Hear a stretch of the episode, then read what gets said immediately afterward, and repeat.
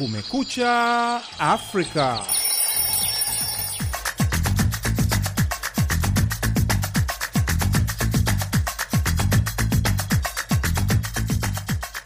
Hii ni idhaa ya Kiswahili ya Sauti ya Amerika, VOA, ikitangaza kutoka mjini Washington DC. Karibu katika matangazo ya Kumekucha Afrika. Bila shaka, hujambo msikilizaji, popote pale unapotusikiliza. Jina langu ni Idi Ligongo na mimi naitwa Patrick Nduimana. Tunakukaribisha katika matangazo yetu ya leo Jumatano, tarehe 11 Januari mwaka 2023. Tunasikika kupitia redio zetu shirika katika eneo zima la Afrika Mashariki na Maziwa Makuu. Tunapatikana pia kupitia mtandao wetu wa VOA Swahili.com.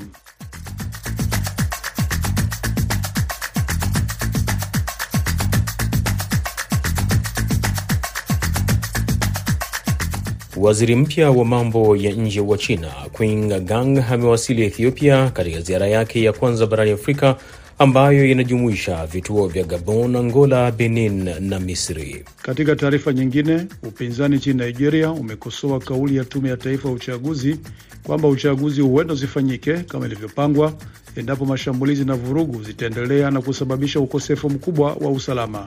Lakini kabla ya kupata ripoti hizi na nyingine kutoka kwa waandishi wetu, unasomewa kwanza habari za dunia na Patrick Nduwimana.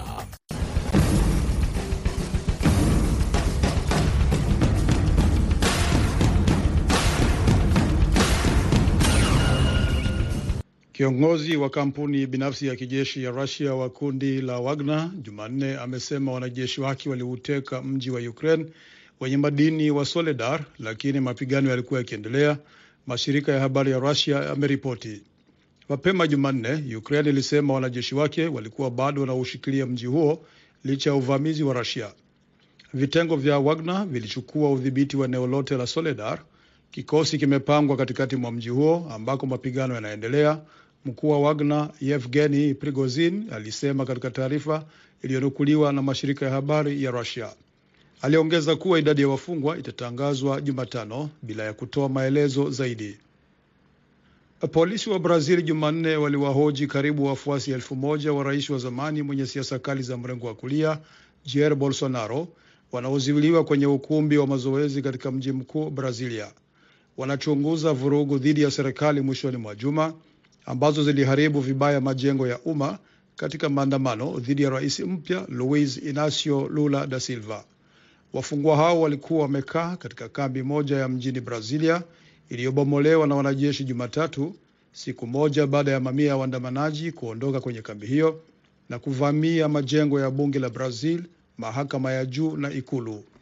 Waandamanaji walitoa wito wa mapinduzi ya kijeshi ili kubatilisha matokeo ya uchaguzi wa Oktoba ambao Lula wa mrengo wa kushoto alimshinda kwa kura kidogo Bolsonaro. Jaji wa mahakama ya juu Alexandre de Moraes aliapa katika hotuba kupambana na magaidi. Takriban waandamanaji mia mbili walikamatwa na kuziwiliwa gerezani kwa kuhusika kwao katika uvamizi wa Jumapili. Demokrasia itashinda na taasisi za Brazil hazitakuwa dhaifu, Moraes alisema wakati wa kuapishwa kwa mkuu mpya wa polisi wa serikali kuu. Naibu waziri wa mambo ya nje wa Ufaransa akiwa katika ziara yake nchini Burkina Faso iliyoharibiwa na wanajihadi, Jumanne alikanusha shutuma kwamba Paris ilitaka kuingilia koloni lake la zamani lenye matatizo. Idi Ligongo anaisoma ripoti kamili. Akizungumza baada ya mazungumzo na kiongozi wa kijeshi Kapteni Ibrahimu Traore, waziri mdogo Chrysoula Zacharopoulou alisema Ufaransa hailazimishi chochote Burkina Faso na kwamba hakwenda kuishawishi chaguo au uamuzi wowote kutokana na kuto kuwepo mtu anayeweza kulazimisha maamuzi ya Burkina Faso. Aliongeza kusema kwamba Ufaransa itaendelea kujitolea katika kila nyanja, kuanzia za kibinadamu, usalama na maendeleo, sambamba na upeo na muundo unaotakiwa na serikali ya Burkina Faso. Alisisitiza kwamba msaada wa Ufaransa unategemea kusikiliza kwa heshima na unyenyekevu. Ikiwa ni moja ya nchi masikini zaidi na tete barani Afrika, Burkina Faso inakabiliwa na uasi wa wanajihadi ambao uliibuka kutoka nchi jirani ya Mali 2015.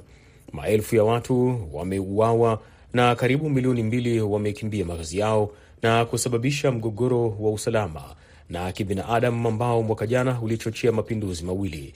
Zaidi ya theluthi moja ya nchi iko nje ya udhibiti wa serikali. Ufaransa, mshirika wa jadi wa nchi zinazozungumza Kifaransa katika Sahel, inakabiliwa na shinikizo kubwa kutoka kwa wakosoaji wanaoituhumu kwa ukoloni mamboleo na sasa wanataka uhusiano wa karibu na Moscow. Katika maandamano ya Septemba 30 ambayo yalimweka Traore mwenye umri wa miaka 34 madarakani yakiwa na ghasia, yalilenga ubalozi wa Ufaransa mjini Wagadugu na baadhi ya waandamanaji waliinua bendera ya Rusia. Unaendelea kusikiliza matangazo ya Kumekucha Afrika kutoka jiji kuu la Marekani, Washington DC. Jaji Jumanne aliamuru kuachiliwa kwa mwanahabari wa Senegal na mkosoaji mashuhuri wa serikali baada ya kukaa kizuizini kwa zaidi ya miezi miwili, mawakili wake wamesema. Pap Al Niang, mkuu wa tovuti ya mtandaoni Dakar Matin, alikamatwa tarehe 6 Novemba na kushtakiwa kwa kufichua habari zinazoweza kuhujumu ulinzi wa taifa. Niang ambaye ana wafuasi wengi kutokana na ripoti zake za kila siku kuhusu habari zinazojiri nchini aliachiliwa tarehe 14 Disemba, lakini alirudishwa tena jela wiki moja, na kuanzia wakati huo alifanya mgomo wa kula kupinga kufungwa kwake. Wakili Musa Sar ameiambia AFP kwamba amri ya kuachiliwa kwa muda inamkataza Niang kutoa maelezo kuhusu kesi yake na inampiga marufuku ya kusafiri. Alikuwa ametaabika sana kutokana na mgomo wa kula aliouanzisha kupinga kufungwa kwake, amesema wakili huyo, akiongeza kuwa Niang bado yuko hospitali. Zimbabwe imepiga marufuku wafanyakazi wa afya kufanya mgomo wa muda mrefu huku walioandaa mgomo wakikabiliwa na kifungo, kwa mujibu wa sheria mpya iliyotangazwa Jumanne, ambayo inaelezewa na makundi ya kutetea haki za binadamu kama kandamizi. Wawakilishi wa wafanyakazi ambao wanaitisha au kuandaa maandamano kwa kukiuka sheria hiyo wanakabiliwa na kifungo cha hadi miezi sita jela na kulipa faini chini ya sheria hiyo. Wafanyakazi walioshiriki katika mgomo wanaweza kuchukuliwa hatua za kinidhamu.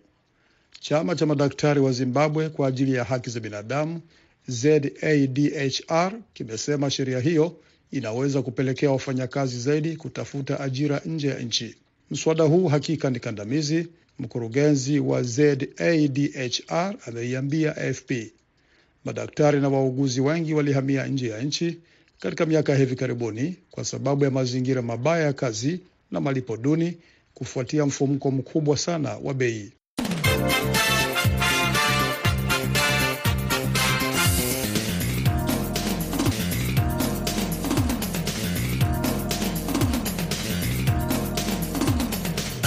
Unaendelea kusikiliza matangazo ya Kumekucha Afrika kutoka studio za Sauti ya Amerika, Washington DC.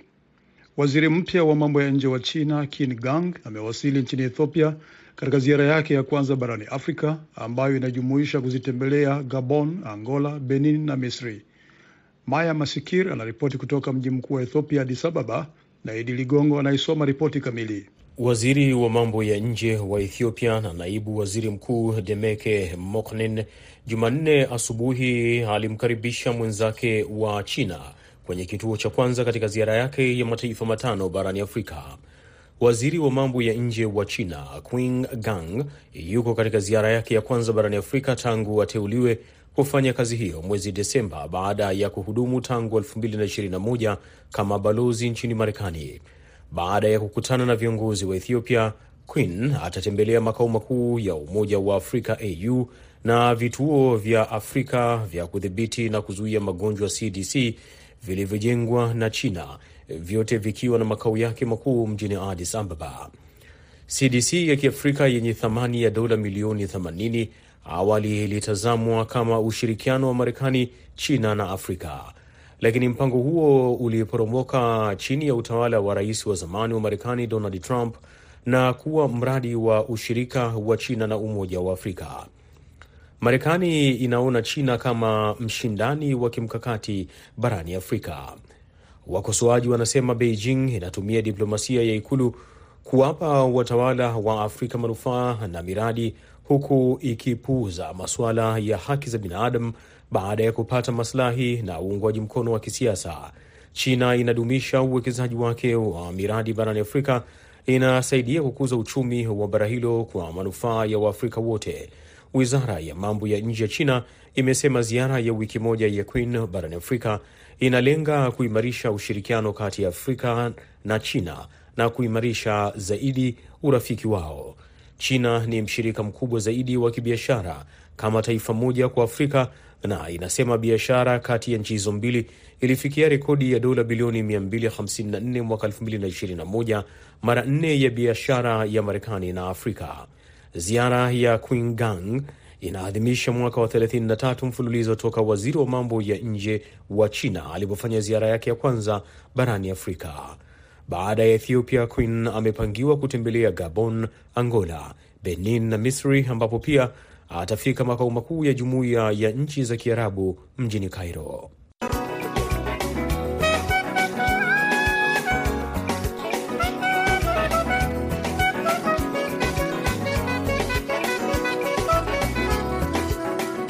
Unasikiliza matangazo ya Kumekucha Afrika kutoka hapa Washington DC. Patrick Nduwimana anaendelea kukusomea habari zaidi za dunia.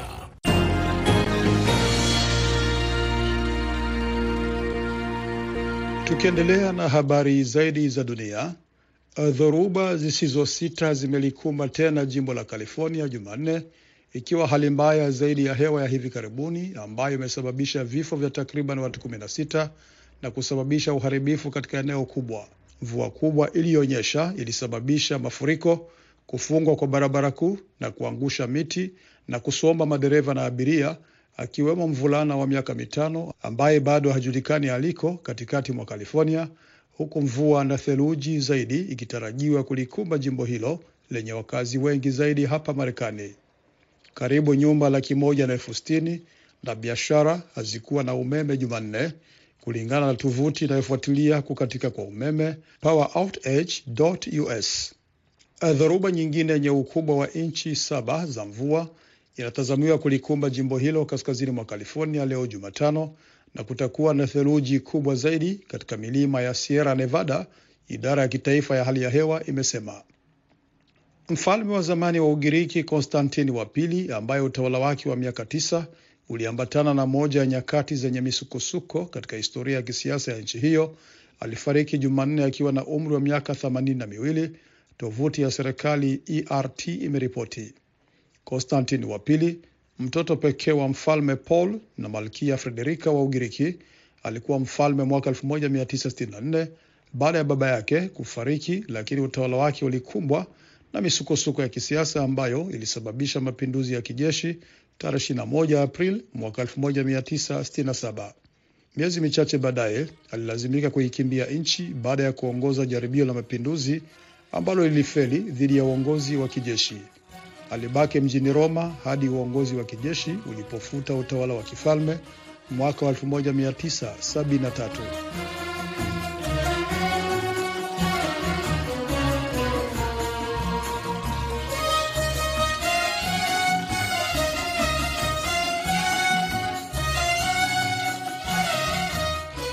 Upinzani nchini Nigeria umekosoa kauli ya tume ya taifa ya uchaguzi INEC kwamba uchaguzi huenda usifanyike kama ilivyopangwa endapo mashambulizi na vurugu zitaendelea na kusababisha ukosefu mkubwa wa usalama. Mgombea urais wa chama cha African Action Party Omoyele Sowore amekosoa hatua hiyo akidai kuwa huenda kuna ajenda ya siri ambayo Wanigeria hawaifahamu. Mwandishi wetu wa Lagos Collins Atonhebe na ripoti kamili. Omoyele Warea ana wasiwasi kwamba baada ya siku 46 tu kabla ya upigaji kura, tume ya uchaguzi wa INEC imetoa taarifa ambayo inazungumzia kutoendelea na zoezi la uchaguzi kutokana na ongezeko la matokeo ya vurugu na ukosefu wa usalama kote nchini. Shiwore, mgombea urais wa African Action Party, amesema ameona kuwa uchaguzi mkuu nchini mara nyingi umekuwa ukiahirishwa na hatua hii inaweza kuwa ya njama ya kuwafanyia wa Nigeria kutofurahia upigaji kura.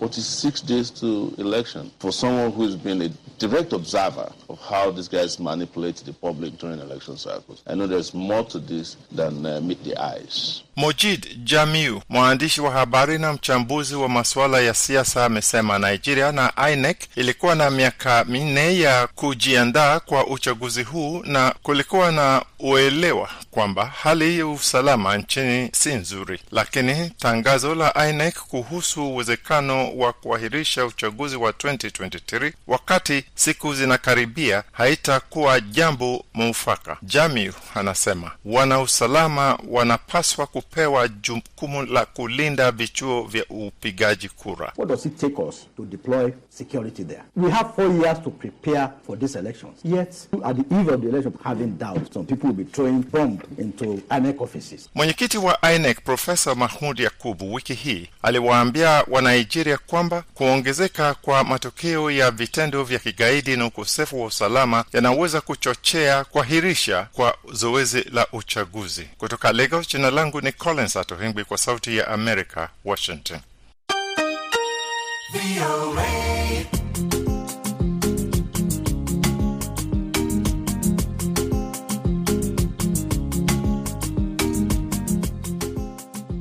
Kuchagua spika wa bunge huenda ilikuwa sehemu rahisi, lakini sasa wa Republican wanakabiliwa na kibarua kigumu cha kuongoza bunge hilo.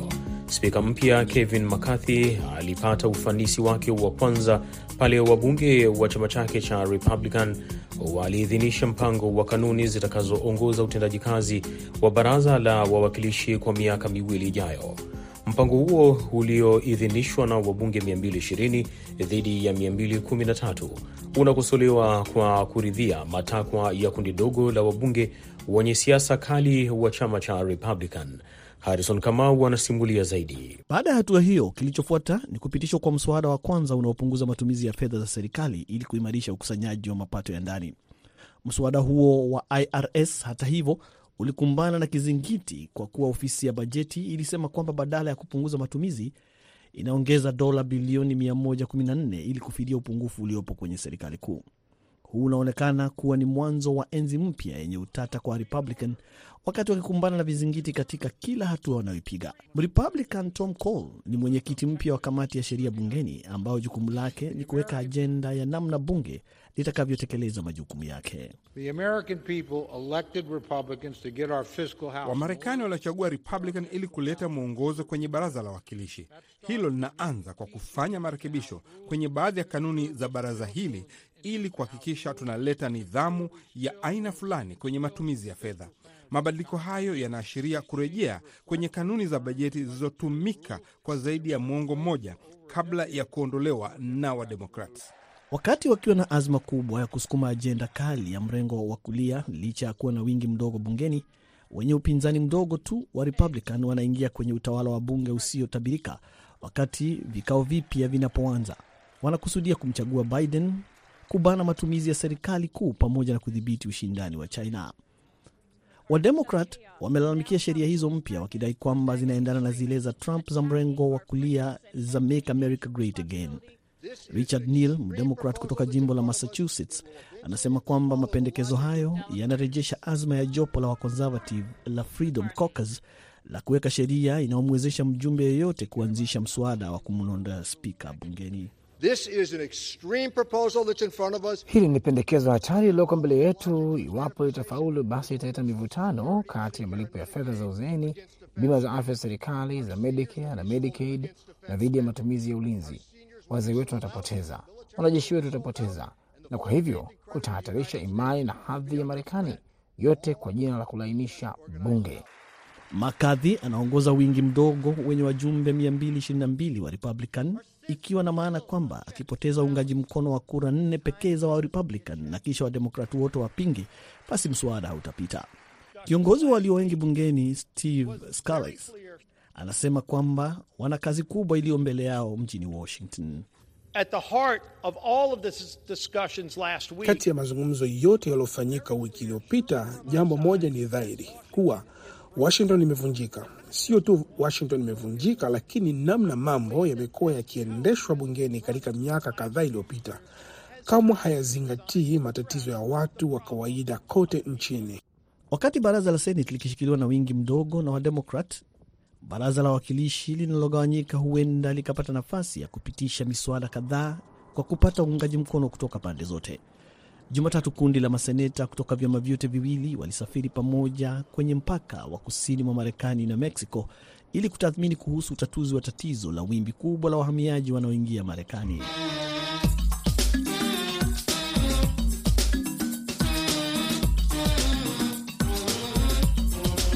Idhaa ya Kiswahili ya Sauti ya Amerika sasa inakuletea jukwaa la vijana. Leo katika jukwaa la vijana tunamulika katika kuanza mwaka 2023 vijana nchini Tanzania wameshauriwa kuwa na utaratibu wa kuweka malengo yao katika maandishi na kutumia ratiba waliojiwekea ili kuweza kuwasaidia katika swala zima la kutimiza malengo yao, huku wakitakiwa kuachana na tabia ya kutegemea msaada kutoka kwa watu ili kuweza kujiepusha na msongo wa mawazo pindi ikitokea watu kushindwa kuwasaidia, hali itakayosababisha kuwachukia watu hao na kujikuta uh, wanajichukia hata wao wenyewe. Mwandishi wetu wa Dar es Salaam, Amri Ramadhan, ametuandalia makala ifuatayo. Mwaka 2023 umeanza kwa kishindo baada ya wadau wa maendeleo pamoja na wataalamu wa saikolojia kuamsha vijana kuamka kifikra, nguvu na akili katika kufikia malengo kutokana na nguvu na utashi walionao kwa jamii, hasa kwa kuwa wao ndio msingi wa maendeleo ya taifa. Jessica Julius ambaye ni balozi wa vijana Jumuiya ya Afrika Mashariki anasema mwaka 2023 unapaswa uwe ni mwaka wa mipango zaidi kwa vijana, kwa kuacha uoga na kukata tamaa katika kufanya biashara, kwani hakuna anayeanza kufanikiwa bila ya kukutana na changamoto. Vijana wengi wana mbinu mbalimbali za kutatua changamoto za jamii, wana mawazo makubwa mazuri ambayo yanasaidia jamii, lakini wanaogopa kujaribu kwa sababu wanaogopa kushindwa. Kushindwa kwao ni kama ndoto mbaya. Wanasahau kwamba watu wengi walijaribu mara nyingi na wakashindwa, lakini hawakukata tamaa. Hivyo kama vijana, changamoto ya kwanza ni kuogopa kujaribu. Aidha, Jessica amewataka vijana kuwa pambanaji na wachapakazi wenye uzalendo mkubwa katika kufikia malengo yao na wasikubali kuyumbishwa na mambo ambayo yanakatisha tamaa, hasa kwa wakati huu uliopo. Vijana wengi tunayumbishwa kwa vitu vidogo sana, tunayumbishwa kwa kupokea vitu ambavyo havina mshiko mkubwa ambao utaleta mabadiliko katika taifa letu. Lakini tusipokuwa na ukosefu huu wa motisha wa kubadilika, basi tutakuwa na uwezo wa kuchanganua mambo kwa wakati na kubadilika kulingana na muda na wakati ambao tulionao. Licha ya vijana kuonekana ndiyo msingi wa maendeleo ya taifa na tegemeo kwa jamii, lakini tabia ya ukosefu wa motisha kwa vijana walio wengi imepelekea baadhi ya vijana kuwa na uoga katika kufanya maamuzi. Mmoja wa wanasaikolojia na mtaalamu wa afya ya akili kutoka taasisi ya Mental Health, Semene Lukaga, akizungumza na Sauti ya Amerika, amesema vijana wanatakiwa waweke malengo yanayoendana na uhalisia wa uwezo wao pamoja na kuwa na uthubutu wa kupokea matokeo yote yanayoweza kufikia ndoto walizoweka juu kwa malengo yao. Angalia kabisa yale malengo yako yako katika uwezo wako, kwa sababu watu wengi tumekuwa tukipenda kuishi kama akina fulani, lakini tukiangalia wenyewe hatuna uwezo wa kuweza kufikia yale maisha au kwa kipindi kifupi. Hivyo basi tujaribu kujiwekea malengo ya muda mrefu ambayo, lakini tunahakikisha kwamba malengo hayo tunayoyaweka yako ndani ya uwezo wetu sisi wenyewe binafsi, bila kutegemea sana zaidi ya watu wa nje au kutegemea sapoti kutoka nje. Pamoja na wadau na wachambuzi mbalimbali kupaza sauti zao kwa vijana kwa kuwataka kuwa tayari kuamka katika harakati za kujikomboa kimaendeleo, bado changamoto kubwa inayowakabili vijana uelewa mdogo katika namna ya kuendesha mipango na mikakati yao. Eriki Frisian, mwanafunzi wa chuo kikuu cha Morogoro MUM, amesema vijana wengi wamekosa ubunifu kutokana na kutojengewa misingi ya kutengeneza mbinu mpya za kujikwamua kiuchumi pale ambapo zile wanazozijua zinapokwama. Hatujajengewa misingi ya kwamba tutumie mbinu gani au tunaweza kutumia vipi maarifa yetu tuliyonayo kuweza kutengeneza mawazo mapya au kuja na mbinu mpya. Kwa hiyo kile unachokifikiria kipo, lakini sasa inahitaji maboresho, na maboresho hayo yanamhitaji kijana aweze kupambanua akili yake na kuja na mawazo mapya au na kitu kipya ambacho kitaweza kuingia kwenye ushindani wa soko la kidunia. Hata hivyo, naibu msemaji wa sekta ya afya katika chama cha ACT Wazalendo kutoka Zanzibar, Rukaiya Nasir, amesema changamoto kubwa inayokwamisha vijana kukua kiuchumi ni uwepo wa kundi kubwa la vijana ambalo linashindwa kukubali uhalisia wa maisha yao na hali inayowapelekea kuweka malengo makubwa ambayo sio rahisi kufikiwa. Vijana wengi wanataka pale wanapoanza biashara ama wanapoanza kuwekeza, wanataka kuona mabadiliko na, ma, na faida itokee hapo hapo, kitu ambacho kinaumiza vijana wengi sana na kinafilisha sana. Lakini nini haswa kifanyike ili kuepukana na haya? Nadhani vijana wajiwekee malengo ambayo yanaweza kufikiwa, sio kufikiwa tu, wawe tayari kuyafanyia kazi. Safari ya kuwazindua vijana wa Tanzania inahitaji hatua ndefu itakayokuwa imara kubadilisha mitazamo yao, hasa kuhusu changamoto mbalimbali za kimaendeleo wanazoweza kuzipata katika kufikia malengo wanayojiwekea, kama alivyosema Rukaiya Nasri. Amri Ramadhani, Sauti ya Amerika, Dar es Salaam.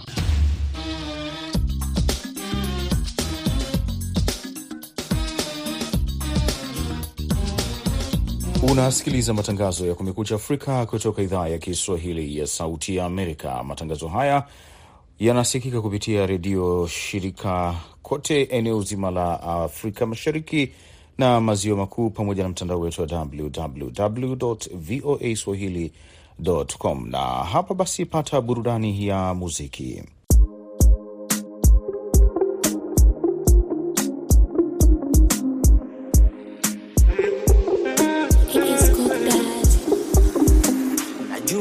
Najua najaribu kurudi nyuma, si mbaya. Najua mapenzi na kutesa, umekondeana. Nimejaribu kuongea na baby, oh baby, huyu mwenzetu atadedi. Waweza mimi namekubali, yuko radhi muwe wawili, ila amesema ukirudi uwe mwenzetu, we upunguze na mdomo yale maneno ya kiburi kwa mwenzetu, we punguze na. Na ukirudi wamweza we punguze na mdomo. Yale maneno ya kejeri wamweza we punguze na mdomo. Karibu mwaya, karibu sisuse, karibu sione haya,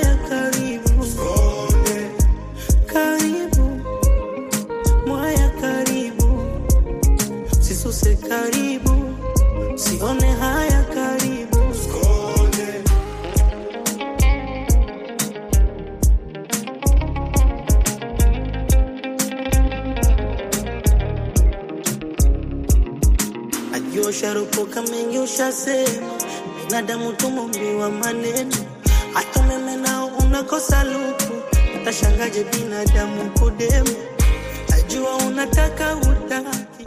Msikilizaji unajiunga nasi hivi sasa, unasikiliza matangazo ya Kumekucha Afrika na ufuatao ni muktasari wa habari unaosomwa na Patrick Ndowimana.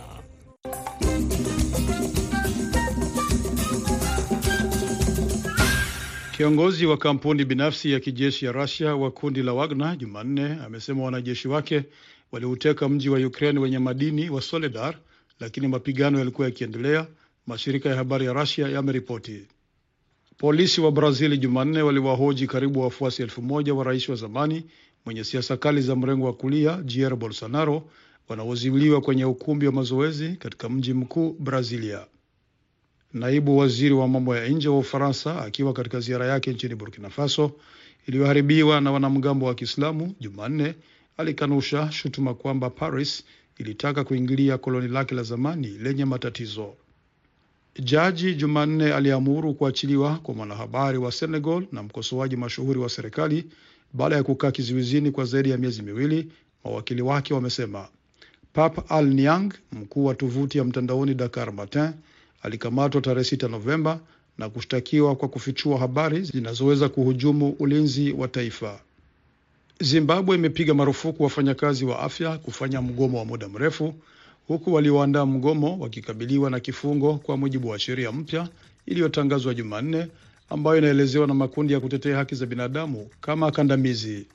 Dhoruba zisizosita zimelikumba tena jimbo la California Jumanne, ikiwa hali mbaya zaidi ya hewa ya hivi karibuni ambayo imesababisha vifo vya takriban watu 16 na kusababisha uharibifu katika eneo kubwa.